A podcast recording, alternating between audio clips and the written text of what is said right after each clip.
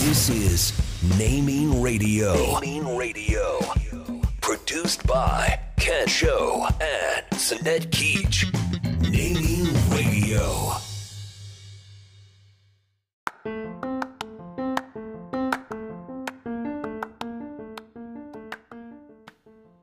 こんにちは。ネーミングラジオ、名前をつけるラジオです。パーソナリティの常吉です。この番組は Z 世代とゆとり世代の狭間にいる社会人の2人、賢章と常吉が名前をつけることについている会話するラジオです。パーソナリティの検証です。名前をつけるとは定義し表現することです。僕たちが新しく発見した言葉、概念の再定義、名付け、この3つに関してあるあるをしながらゆるく雑談をしていきます。それではやっていきましょう。お願いします。お願いします。今日のテーマに入る前に、はい。なんと、はい。えーお便りをいただきました。ありがとうございまがとうごすざ。います。初めてかな？初めてですね。ツイッターで何回か感想もらうっていうのはこれまであったんですけど、ハッシュタグネーミングラジオでね。えーフォームを入力してくれてっていう、あんだけ言っててね。60回、70回言って、ようやくいつ来たっていうのが、なんかあれ無駄じゃなかったなと思って。感慨深いね、本当に。感慨深い。でね、結構長文で送ってくださったんですよね。うん。あありがたい。ちょっと全部紹介するというよりか、感想だけとりあえず紹介させていただきますね。はい。で、えっと、あと回収してから気づいたんですけど、ラジオネームをあの決め、回収するボックスがないから、ラジオネーム呼べないというのがあったんで、ちょっとこの、これをもらった後に追加しました、僕は。はい。まあ、次回以降送ってくださる方はぜひ、そうですね。ぜひ。ラジオネームも。まあ、同じ方もね、はい、実はあの時のお便り、まるですとか、それだけでも嬉しいかも。あのね、その、なんかあの、なんだっけ、あの、あの、つ鶴の恩返しみたいなのわかんないけど。ちょっと分からへん、よく。あの時あ助けていただいたあそういうれですみたいなね。ちょっとそ助けてれ、ないけど。もう全然スムーズに出ないから、すごい、あれだけど、まあいいや。はい。読み上げます。いつも楽しくラジオを聞かせていただいてます。先月より1話から聞き始めて、やっと最新話まで追いついたので、勝手ながら感想を送らせていただきます。もうどんどん勝手に送ってください。はい。先月からってことは、まあ、いただいたのが2月だから、1月から？1月からですね。ああ約1ヶ月間で。全話。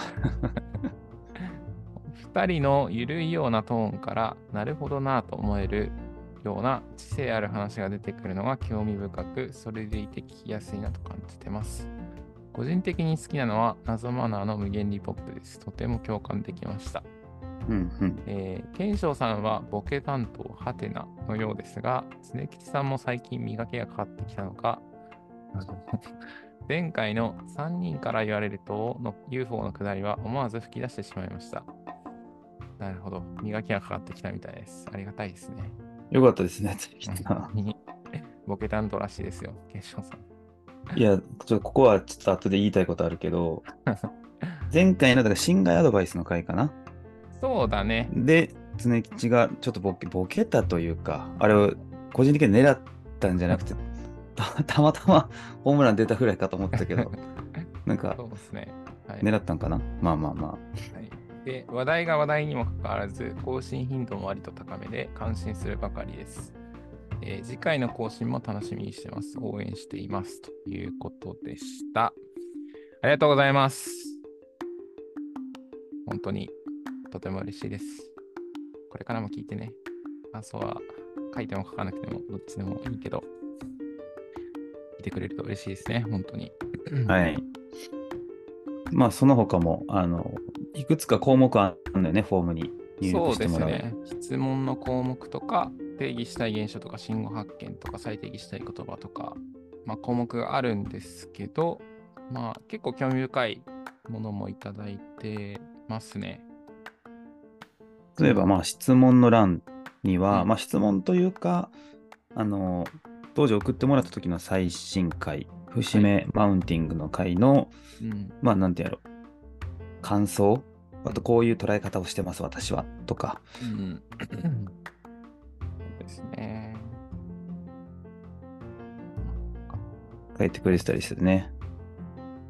さっき言ってたけど、あみんなちゃんと聞いてくれるんやね。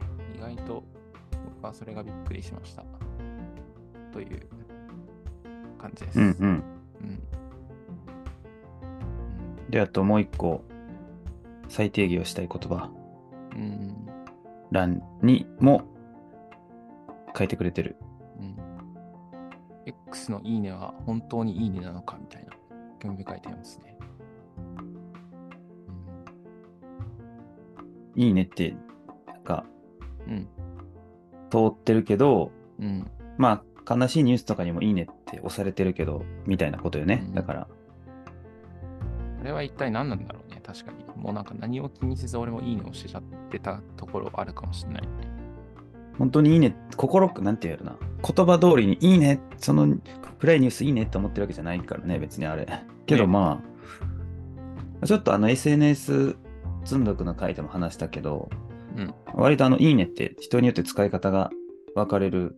そうですね。ブックマークとして捉えてる方もいますしね。うんうんうん。フォルダ分けというかな、いいねフォルダに入れてるみたいなんかコミュニケーションとして使ってるみたいな人もいるし。な。ああ、見たよみたいなね。うん、結婚しましたとかっていう投稿に対して、うん。まあいいねっていう意味もあるけど、まあ、み見てるよみたいな。既読じゃないけど。既読ですよっていうコミュニケーション説もあるしね。ちょ一個だけ言いたいんやけどさ、うん。うん。インスタグラムやってますってね、岸さん。やってるますね。やってるます。はい。えー、アーニャみたいな言い方。あの、はいはい、はい。インスタのいいね欄深すぎてめ見るのめんどいっていうあるあるなんやけど。深すぎるわからん。なんか奥底にあんのよ、あれ。自分がいいねしたやつ見ようとしたら、あもうなんかボタン5回ぐらい押さないかれへん、あれ。めちゃめちゃ終わっとる。ーそだから、それを狙ってるんじゃない？そうなん。なんか設定、なんか設定みたいなとこ行って、何やったっけ、うんあれ。なんか、なんアクティビティかなんか行って、うん。みたいな。あ、わ深かるわかる。最初見つけられへんかったから調べてもうた。っていう、ちょっとすいません、どうでも使ってほしいからじゃないかい？ああ、フォルダ分けとしてじゃなくて。なるほど。そんな気がしますね。その、なんていうの、意図し、なんだろう、たまたまそそこに作っちゃったとかじゃなくて、意図的にそうしたいみたいな、っていうところから来てる気がしますね、それは。なるほど。うん。まあ、またいろいろあったら採用とかさせていただければと思って、よろしくね。ありがとうございました。ありがとうございました。という感じなんですけど、はい。本日はこれで終了ではなく、常吉さん、テーマを持ってきてくれてるということで、そうですね。テーマは何でしょえっと、失敗アベレージのリフレーミングですね。うおー、カタカナ多いね。アベレージとリフリフレーミング。アベレージはわかりますよね。アベレージは、あのうん、あれ、フルネームね。アベレージさん。知らんすよ。あ、違うか。でレイジさん、めちゃめちゃ平均的な日本の男性っぽいな。か、アメリカ行ったらめっちゃ My name is average って言ってた。平均ですみたいなね。なんか絶望先生みたいだね。あのごめん、ちょっとそれわからんわ。そう、絶望先生は、漫画ハラスメントすんなよ。絶望先生はなんか何でも普通みたいな人が、普通っていう女の子がいて、それは人を並みって言うんだけど、人並みのことしかできないみたいな。全部が人並みみたいな。なるほど。で、人を並みの決め台詞が、普通って言うなっていう。え人並みが普通なことするたびに、いや、普通ですねって言ったら、普通って言うなっていう回話す返すっていうのがあったりとか。ー、ありがとうございます。素晴らしい漫画ハラスメント。漫画ハラスメントではないか。シンプル紹介か。あーベレージさんにも似似たものを感じましたね。まあ、いいや。すいません。はいで、リフレーミングっていうのは、あの、捉え直すみたいな意味ですね。ああ、フレーミングをリ、RE で、リフレーミングね。ね。まあ、有名なのでいくと、まあ、コップがに半分水が入ってるときに、まあ、半分もあるのか、半分しかないのかとか、同じ事象によってフレーミングの仕方によっては、まあ、なんか捉え方が変わるよねみたいな。で、はいはいはいはいはい。まあ、コップの水ぐらいだったらまあすごいシンプルだしそんなに示唆がないような感じがするんだけど、まあ、例えばその過去に辛いことがあったってなった時になんかその辛いことを自分としてどういうふうに捉えるかっていうのをこうほぐしていくことで、うんうんうんなんかいろいろ考え方が変わるとかあったりしますみたいな話なんですけど、リフレーミングね。はい。失敗アベレージなんですけど、うんと、ちなみになんですが、ちなんでちなんで？ちなみに、ジムの継続率って知ってますか？ジム、ジムってあのスポーツジム。の継続率？継続率。1年間の継続率。えっすよ分母分子何？分母分子は年初に仮に例えば1月1日にジムに入会した人が100人いたとします。うんうん。あ、人数はいの。単位ってでことか。で、その年の12月30日だから1年間ですね、365日だったら、平均すると、全国で、あまあ、だから平均、もう全国のもうジムの入会大会っていうのを平均すると、年始に100人入会した人が年末に何人残ってるでしょうっていうああね。まあ感覚で言うと、うんもうね、えいやって感じやけど、うんまあ20%ぐらいかな。な5人に1人ぐらいかな。なんとなく。いまあでも結構減るもんね、20。なんか、なんやかんや3、4ヶ月で大会するとかありそうそうそうそうそうそう。けど、もっと低いんですよ、実は。ええマジで？一応、まあ、とある、えー24時間フィットネスジムの、まあ、ベルスという会社のサイトによると、まず大体月間の大会率が4、5%。だから1ヶ少なくないか月経つと、1ヶ月経つと5%ずつ減っていくって感じですね。うんうんうん。あなるほどね。はい、アメ国内の場合は。で、えっと、アメリカの研究だと、えっと、かだ開始から3ヶ月で37%、4割弱がいなくなって、1年後には4%未満に減少する。つつまりどういうことかというと、年始に100人いたとしても、1年後には4人しかいないってことですね。とだから、ジムのけジムを継続できる人っていうのは、まあなんかそれが本当に本人に寄与してるかどうかっていうのはあるんですけど、それだけで結構すごいんですよね。まあ、継続ってうんすごいよね。そうなんです。で、あと、もう一つ言いたいのは、それはなんか俺が言いたいのは、継続できる人ってすごいよねっていう話じゃないんですよ。うん。それはなんかそうそっちのフレーミングではなくてどっちかっていうと96人の方のフレーミングをしたくてえあの100人いても96人が辞めちゃうようなことなんですよー、うん。だから辞めちゃったとしてもなんか全然継続性がないなとか思わなくていいんですようん。でこれに続けて話すとうん。あのケンショウさんって禁煙したことないですよね多分禁煙というか、その喫煙な？あそっか喫煙かうん。ケンショウあそうさそもそも喫煙者じゃないもんねうん。ふ吸ってないよ。はい。喫煙者が禁煙に成功するまでに禁煙に何回平均失敗すると思う？ええそれは成功した人の中での。そうそうそうそう成功し。成功しましたって言えてる人。まあ多分定義上はなんか何年以上禁煙している人みたいな感じになると思うけど、その人は、その人が成功、もう何何年以上禁煙っていう風になるのに。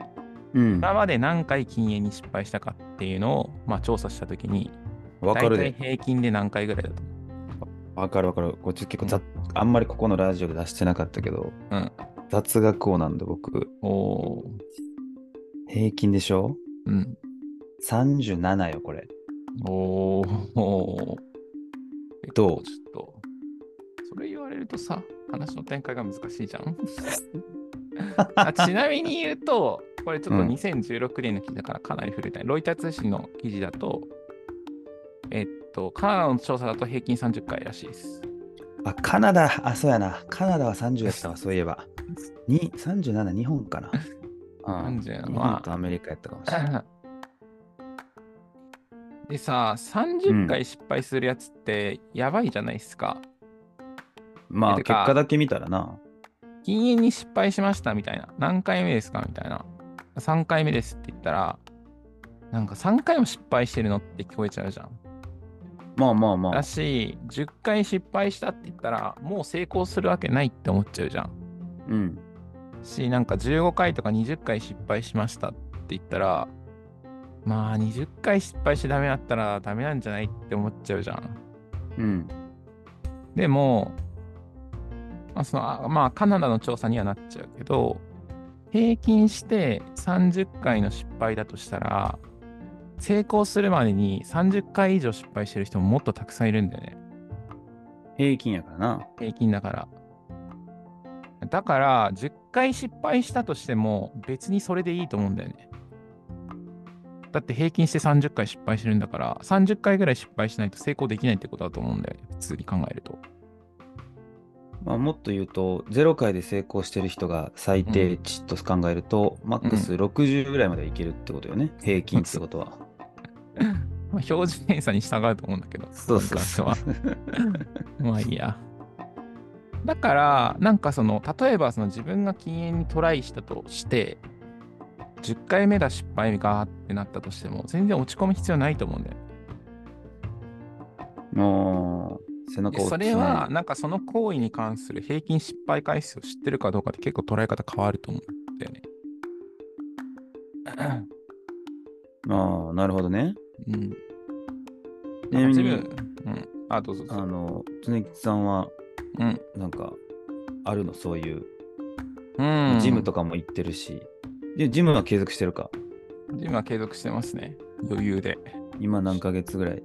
週2回言って、11月くらいだからだ。1ああ、もうじゃあ3ヶ月4ヶ月くらい経っ。4ヶ月たんや。4くらい。ヶ月か。素晴らしいね。素晴らしいですね。で、常吉さんはできてる側やけど、うん。そっちの立場なんや。できなかった人たちも大丈夫だよって。大丈夫だよってめっちゃ思まあ、なるほど。優しいね、ん本当に。う。な全くなんか継続できない人を見下すとかない。全く。うんうんうん。まあそれはそうだよなってめっちゃ思う。なんか。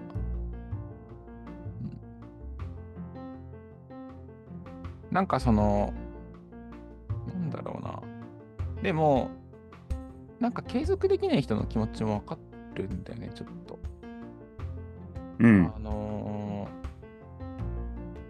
なんか、い一個は、なんかその、何回か通わなくな、通わなくなってしまった時うん。に、なんか、もうダメだみたいな感じの思いになっちゃうんですよね。うんうんうん。いや、わかるわかる。いわゆるそのやけくそになるみたいな感じの状態になるんですよ。うん、もう、至るところにあるね、人生の。で、それはなんか平均失敗回数を知らないことによるものなんじゃないかってめっちゃ思うんですよね。うん、うん。失敗アベレージというか、どれぐらいミスするのかっていうのを、アベレージを知らないと、なんか自分がミスしたときに、これはなんかやばいミスだってか思っちゃうというか、うん。で、それで、なんかそそんなに、そんなことを思わなければ継続できてるのが継続できてなくなる、できなくなるとかはありそうだなって思うんですよね。うん。うん。まあ、あと完璧主義なんやろな、みんな。なんやかんや言って。なんかその、なんかで見たのが、こう目標を立てますと、ダイエットとか。はいはいはいはいはい。で、週に、うんなんか、もう痩せたいから、週7日走る、毎日10キロ走るって言って、うん。でやっぱなんか仕事忙しいとか、風邪とかひいて、うん、1日走れない日が出るやん。はいはいはい。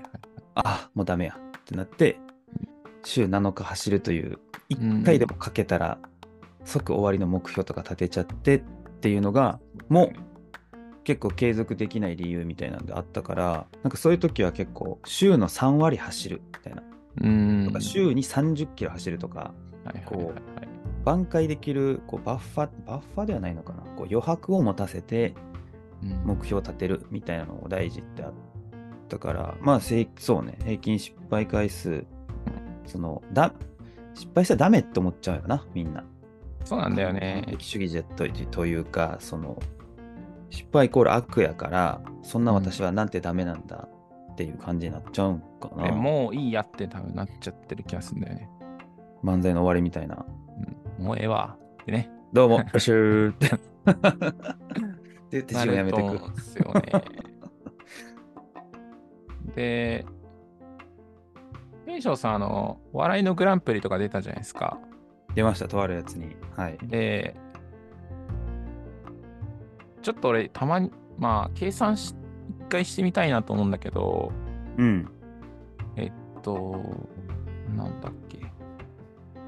今年の出場者は何組に上りましたみたいなアナウンス最初にあるじゃないですか、番組の。あるある、過去最多みたいなな。過去最多みたいな、毎年更新してるみたいな。あれと、実際に行行われてる予選の個数とか比較したら、予選の個数意外と少ないんじゃないかって気がしてて。予選の個数？うん。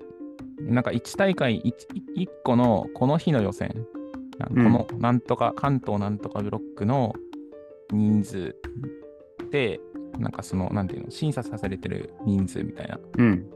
とかを全国で足し集めると、なんか公表されてる数字より小さくなるんじゃないかっていう説を僕は持ってて。で、まあ、それはなぜかというと、登録してる、申し込みしてる人数よりも、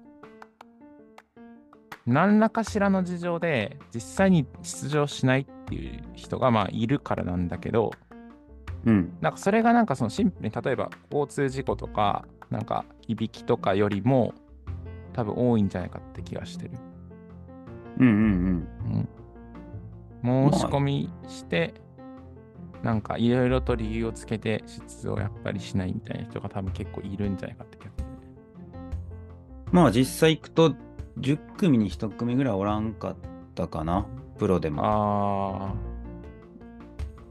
とかまああれ、そうなんだねうん一人で複数出れるから、例えば別の人とコンビ組ん、3人と別でコンビ組んだら3組として出れるから、まあいろんな、いろんな要因はもろもろあるとは思うけど、まあでも実際確かにその当日欠勤っていう、欠勤というか当日欠席という点で言うと、うん、まあ日によるけど、まあ10%ぐらいはだからおらん気はするな。うんまあ特に1回戦に多いと思う。2回戦以降はまあ、あれやけど。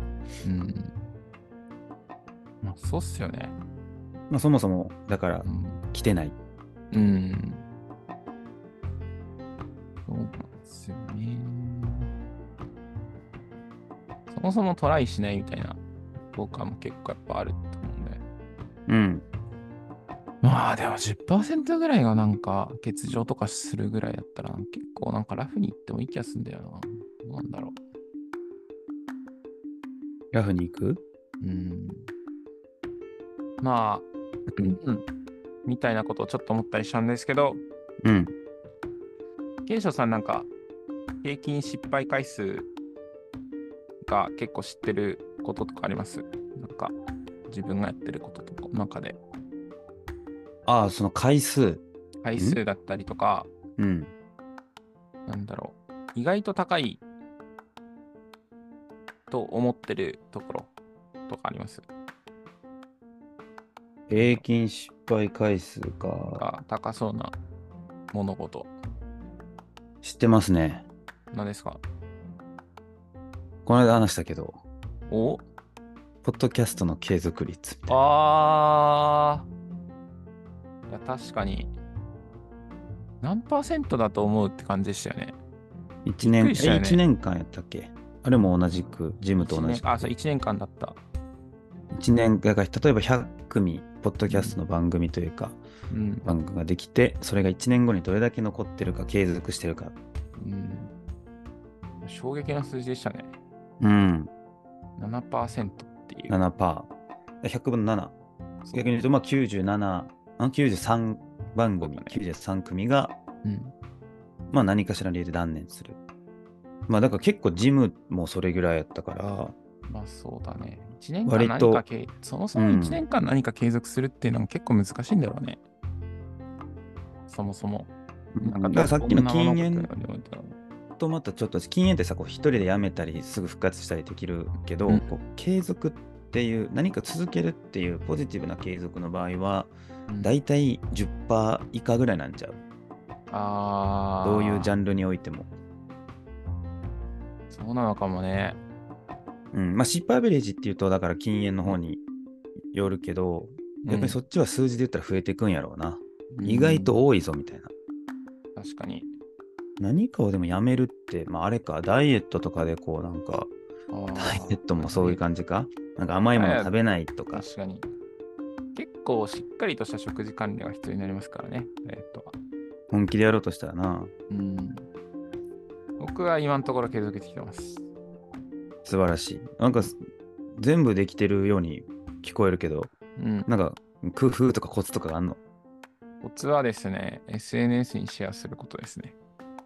ああ、一人だけでやらずに、こうみんなに、みんなにというか、別にみんなに見せたいわけではない。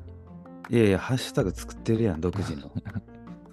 自分しか使わんハッシュタグ作って。常吉ワークアウトメモとメモとね、世界に発信しとるぞ。常吉フードメモね。ほほぼ、大体ほぼ毎日自分の食事とをアップして、週に1、2回、1回から2回トレーニング内容をアップするってなってますけど、あれ、あれ結構いいですよ。あ、いいんや。そういううん継続のその要因ではあるんや。要因ではあるな。小さな進捗をありがたがるっていうのがいいですね。継続するときは。ああ、そうやな、確かに。うんうんで、例えば、まあだから記録するっていうのは一つと、うん。うん。それをなるべく手軽にシェアするみたいな二つが結構大事かな。まあ昔に比べて今そういう SNS も多いし、うん。いいかもな。トレーニング結果を記録するアプリがあるんですけど、うん。それをすると、なんか1ヶ月前とか1週間前よりも、まあ、ウェイトがいくつ上がってるかとか、レップ数がどれぐらい増えてるかとか、セット数がどれぐらい増えたのかとか出るんですよね。うん。でそういう記録を、まあ、ちょっとずつ積み重ねていくと、まあ、多少の進展はあるから、それを喜ぶのがいいですね。他人と比べる継続するにはうん、過去の自分よりうまくいったかっていうのを取っていくのがいいですね。何かをやめる方は禁煙とか出出たけどさこ。れ僕はちょっとあんま成功、あれが出てないですね。あせ今んとこまだ分析というか、そので、きてない。食事管理は一応できてる。食事管理はできてるけど、強烈な別の選択肢でもうそもそもそれを取るの与えないみたいな感じですね。今。ああ、うん、何かをやめる。まあでもやめる系で言うとやっぱ、ね、依存症系になるからな。なかなか知見はないよね。うん、難しいよね。まあでも何に何事においてももう目的のせ、目標の設定というかに尽きると思うのよな。やっぱ好きな子ができて痩せようってなったら、継続すると思うし、その強烈なそのゴール、ゴール感というか、もうそれに尽きる気はするな。尽き尽きるというか、うん。最後は。うんまあ、ちゃんとした目標とうん。スモールスペステップが大事ですね。そうそうそう。だから平均アベレージを知るっていうのは、その、うんセーフティーネットというか。アベレージは平均平均ですけど、失敗アベレージね。まあ、継続アベレージなのか、失失敗敗アベレージなのか、継続アベレージなのか、失敗アベレージなのかわかんないけど、まあ、そうね。ゴビ砂漠みたいなこと言ってもらった。うん砂漠砂漠ね。フラダンスみたいなこと言ってもらった。まあ、ダンスダンスね。ちげなめね。なべなめね。何個出てくんねん。うんすごい好き。ね、まあいいや。なんかその、た、例えばなんだけど、早く起きるみたいな目標を持つとするじゃないですか。うん。で、えっと、早く起きるためには、えーっと、早く寝る必要があるんですよね。で、早く寝るためには、その時間までにこれとこれとこれ、例えばお風呂入るとか、顔磨くとかやらなきゃいけなくて、で、なんか、まあ、家事をしてる人は、なんかこういう家事とこういう家事だけ、まあ、やりたいっていうのがあって、で、それをその時間までに終わせるには、これをやらなきゃいけなくて、これをやらなきゃいけない。仕事を何時まで終わせなきゃいけなくて、っていうのがあるじゃないですか。うん。で、スモールステップを踏まない人っていうのは、多分そこまで考えてなくて、なんか深夜の2時、3時に寝て、で、7時に起きれなくて、起きれなかったってなってる人だと思うんですよね。うん、どうなんやろうんそうかな。それは起きれなくて当然で、うん。起きれなくて当然。なぜなら早く寝てないから。うんうんで、早く寝るためにはこれこれをするためにはそれをこれをする。これをするためにはこれをする。これをするためにはこれをする。ってやっていくと、じゃあまずはこれをするっていうふうにやって、こう前の夜のやることっていうのを一個ずつステップ踏んでいくと、こう、なんか苦もなく朝早く起きれるみたいなことだと思うんですよね。そんなこと分かってんねん、みんな。お風呂30分かかるけど、スマホもうちょっといじりたいから、お風呂20分で入ろう。いや、やっぱ15分でいけるな。みたいなやつ。そうね。よ。うん。未来への借金ね。ほんまにな。うん、まあ、なんかいろいろ話しましたけど、もう最終的にはどういう感じで落とし込も失敗アベレージっていうか、継続率アベレージだったんだろうな。俺が言いたかったのは。まあ、失敗回数なのか、継続率のあるよ。でも両方あるか。両方あるんですけど、あなたが思ってるより平均は高いですよ。やっぱり。う。平均は高い。い。うん。平均は高い、低い。まあ、どっちもだから、うん。だから、極端というか。そう、ジムを1年間継続できる人は4%しかいないし、ポッドキャストを続けられるのは7%しかいないし、禁煙をし、禁煙やっちゃってる、あ、喫煙しちゃってる人は、えっと、30回は失敗するし、なんか、それでいいのだってこと？それでいいのだよ、みたいな。ただ、なんか、昔の自分との差分を、進捗を、成長をありがたがるのがやっぱいいなって思う。誰かと比べずに。とはいえね。そうね、横と比べるんじゃなくて、自分の、うんあの、過去とっていうのが一番いいよね。そうだね。まあちょっと矛盾した主張をしてしまったけど、思ってるより高いぞっていうのと、うん。でも、まあその上で他人と比べなくてもいいよっていうね。背中押すね。うん。まあそんなことを思いましたね。あまあ、あとあの、なんか、なんかで見たけど、こう、うん新しいことを始めるには、こう、環境が変わったタイミングとか、うん。切り替えのタイミングがいいっていうから、まあ、4確かに月とかね、とかまた新しく始めるとか、そういうのを意識してもいいし、これ、そうだね。こ公開日2月末ぐらい？2月23とかじゃなかったじゃあ、もう、あと1ヶ月で今年度終わるから、うん。なんか、この1年、1年間、1 2023年度できなかったことを皆さん、振り返ってもらって、おすすめは引っ越しとかですかね。ああ、そうそうそう、環境変えるの大事っていうもんな。う。ん。と思います。あと、まあ、ジムですね。はい。トレーニングしましょう。はい。どんどんトレーニーになってくんねんけど、常吉さんがもう、LINE 半分ぐらい、その話になってきた最近なんか、思ったけど。まあ、筋肉は全てを癒すから、やっぱり。怖い。はい。えー名前をつけるラジオ、ネーミングラジオでは、皆さんの感想、質問、疑問のお便りも大募集しております。えー概要欄の URL からフォーフォームを入力してもらえると嬉しいし、まあ、あと失敗、こういうことに失敗したことがあるとか、そういった情報とかもね、お便りくれると嬉しいですね。はい。えー、Twitter、改め X で感想をつぶやく場合は、ハッシュタグ、ネーミングラジオ、すべてカタカナで、ネとミの間は伸ばし棒でお願いします。感想、また、フォームも送ってくれれば大変励みになりますはい。常吉さんはフォームをもう何回も読んでました。本当に。恥ずかしい。それじゃあ、バイバーイ。バイバイ。